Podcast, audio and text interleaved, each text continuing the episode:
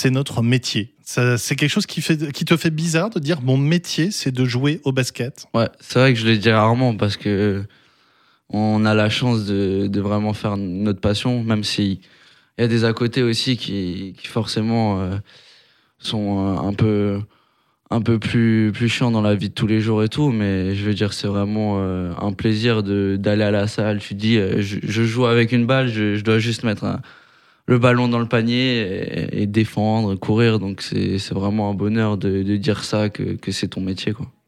Ça me fait penser à Jean-Pierre Papin, euh, ancien grand footballeur euh, et également entraîneur du Racing, qui disait à l'époque moi, ce que je demande aux joueurs, c'est d'arriver tous les matins avec le sourire parce qu'ils sont bien payés pour juste jouer au foot. Hmm. C'est vrai que de, ce côté-là, euh, enfin les joueurs de les joueurs de foot encore plus, ils ont ils ont pas à se plaindre non plus. Et c'est vrai qu'il y a des, métiers dans la vie qui sont, qui sont beaucoup plus, plus durs. Donc euh, c'est vrai qu'il y en a qui prennent un peu l'habitude de, se plaindre, mais c'est pas très bien. Et comme disait euh, j'avais vu euh, justement une, émission, euh, l'équipe, il a horreur d'entendre dire qu'ils doivent se remettre au travail après une défaite, parce qu'il appelle ça pas, il, a, il appelle pas ça un, un travail en fait. C'est vrai que d'un côté, il, il a pas tort c'est une passion avant tout et si c'est pas ta passion, ben ça devient pas ton métier en fait. Est-ce que tu penses à cette chance que tu as euh, lorsque tu croises des supporters? Pour toi, ça fait vraiment partie euh, d'une ambiance générale si, euh, même après une défaite, mm. il y a un petit garçon, une petite fille, peut-être un futur Ludovic Beost, qui vient, qui te dit Est-ce que je peux avoir une photo avec mon monsieur? Est-ce que je peux avoir un autographe? C'est vrai que des fois, c'est dur quand tu sors vraiment d'un mauvais match, personnellement et collectivement, mais après, ça te ramène vite à la réalité quand tu vois des des, jeunes avec un, petit sourire comme ça qui, te demandent une photo quoi. Euh, on, on, sait tous que la plupart, on était à leur place euh, avant. Euh, moi encore plus, j'étais au Rénus à regarder les matchs. Donc c'est vrai que ça fait un, petit truc au cœur à chaque fois et tu t'arrêtes forcément pour, pour, pour, leur donner un petit autographe ou une photo. C'est des, des, souvenirs peut-être qu'ils garderont toujours et toi, ça, ça te coûte 30 secondes de, de t'arrêter pour eux. Les autographes que tu as pu demander, les photos, il y avait qui comme joueur? Moi, j'étais fan à l'époque de Ricardo Greer. Euh, et Jeff Greer. Bon, Jeff Greer, c'était plus pour sa coupe de cheveux. Il avait, il avait les tresses. Et du coup, il était swag, l'ami Jeff. Il, il, était vraiment swag. Et j'avais même mis le bandana comme lui. Et j'ai fait les tresses comme lui. J'étais vraiment fan, quoi. ça, le bandana, il y a d'ailleurs un, souvenir marquant. Hein. Ouais, c'est quand j'ai ramené le, le, trophée de champion de France. J'avais encore le bandana, justement. Mais bon, je crois qu'il a pas capté que j'ai fait ça pour lui. Donc, euh, voilà. Bah, écoute, on, le lui dira, on lui enverra le podcast à Jeff. Je pense que ça lui fera très plaisir. Un garçon qui a gardé évidemment de très grands souvenirs à la Six Strasbourg. On va parler un petit peu euh, bah, du bilan actuel de la Six Strasbourg. Début de saison euh, difficile. Mm. Euh, les témoignages concordent, très bonne entente générale à l'entraînement, des entraînements de qualité, mais en match, dès qu'il y a un petit caillou, euh, un hmm. petit grain de sable, euh, tout part euh, à volo. Ouais, c'est ça, c'est vrai qu'on n'a rien à dire sur, sur l'ambiance du groupe. on vit très bien ensemble, mais bon, après, forcément, quand, quand tu as des défaites, c'est un peu plus difficile après, quoi. Donc là, je, on est un peu sur un bilan mitigé, c'est pas, pas le bilan qu'on qu'on avait pour objectif en début de saison. après, on a commencé par des, des matchs très difficiles.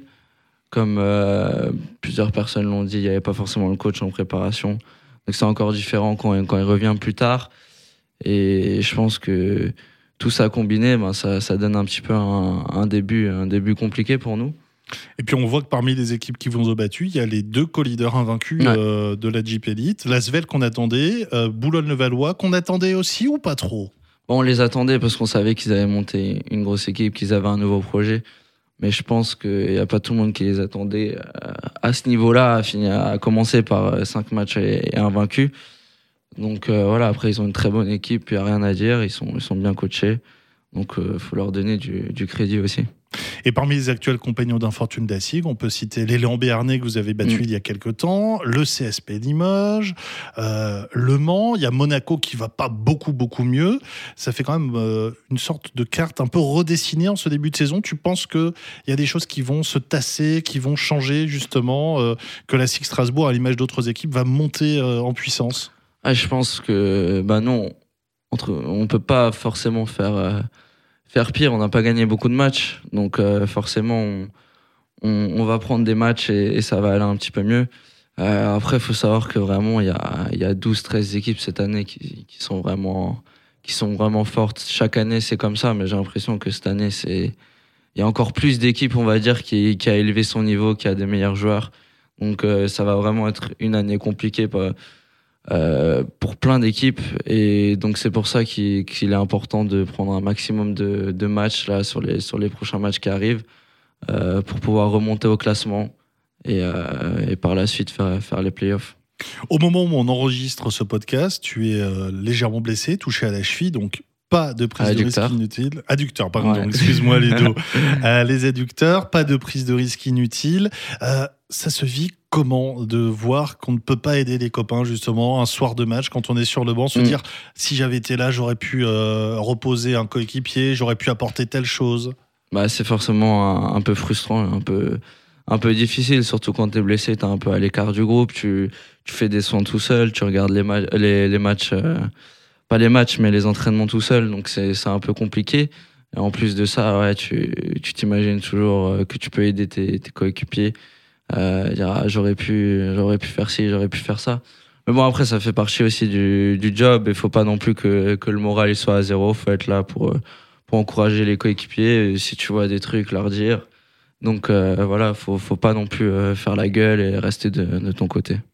Ça te donne envie de devenir coach, tout ça? Cette observation Ouais, franchement, euh, je suis quelqu'un qui, qui, aime bien regarder euh, tous les matchs, qui aime bien m'intéresser aux, joueurs. Donc, ouais, j'ai.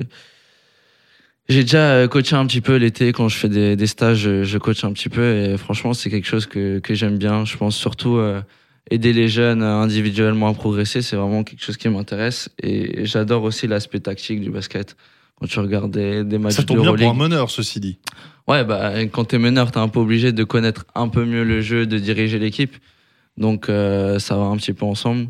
Mais c'est vrai quoi, que pourquoi pas, j'aimerais bien euh, faire coach euh, plus tard plus tard. On te laisse encore le temps d'avoir une longue carrière. Hein.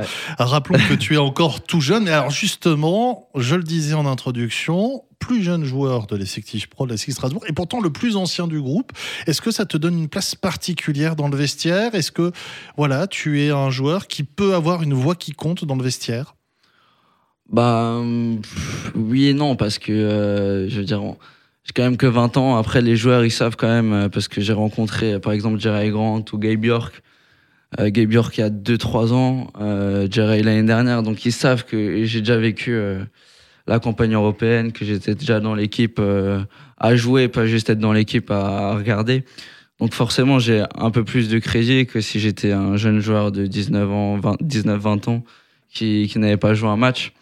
Euh, voilà. Après, je je suis pas là dans le vestiaire pour dire à qui que ce soit de donner des ordres ou quoi. Il y a forcément des, des aspects tactiques où tu où tu parles avec tes coéquipiers pour, euh, pour savoir dans quelle position ils préfèrent avoir la balle ou quoi. Mais ça, c'est quelque chose qui se fait naturellement et c'est pas parce que j'ai eu plusieurs années déjà en tant que pro que, que je dois plus euh, euh, l'ouvrir que d'autres. Donc, je pense que c'est quelque chose qui est bien d'avoir une certaine expérience déjà à mon âge et après, ouais, je pense qu'il y a quelques joueurs qui, qui peuvent m'écouter, mais comme dit, c'est dans une relation saine entre, entre chacun.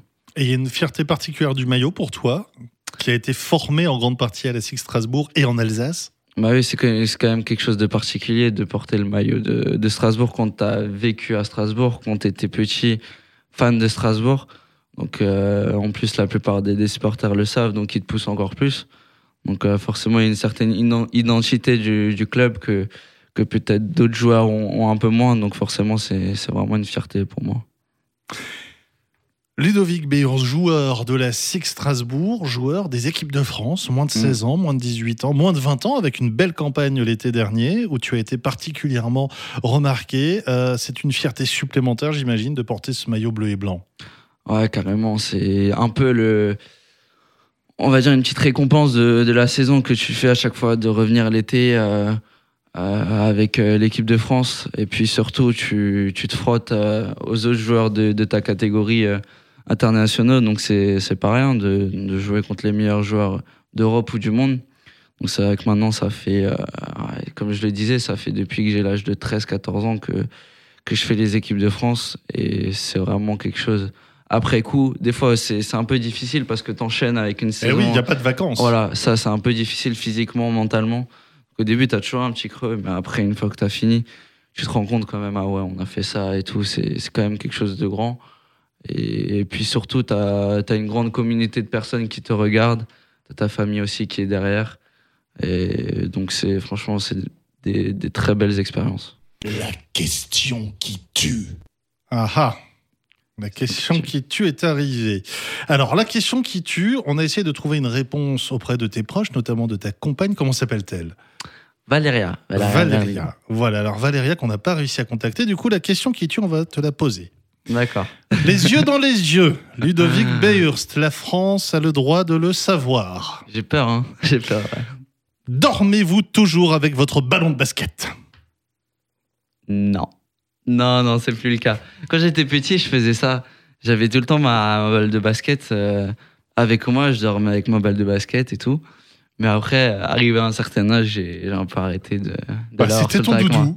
Ouais, c'est ça. Il y, avait des, des petits, ils avaient leur doudou. Moi, j'avais mon doudou à moi. C'était ma balle de basket. Et voilà. Et alors, est-ce que comme Tom Hanks euh, dans Seul au monde qui avait surnommé, euh, enfin prénommé plutôt son, son ballon de volleyball euh, Wilson, tu avais donné un petit nom à ta balle ou- Non, même pas. même Non, quand même pas. non. Quand même pas.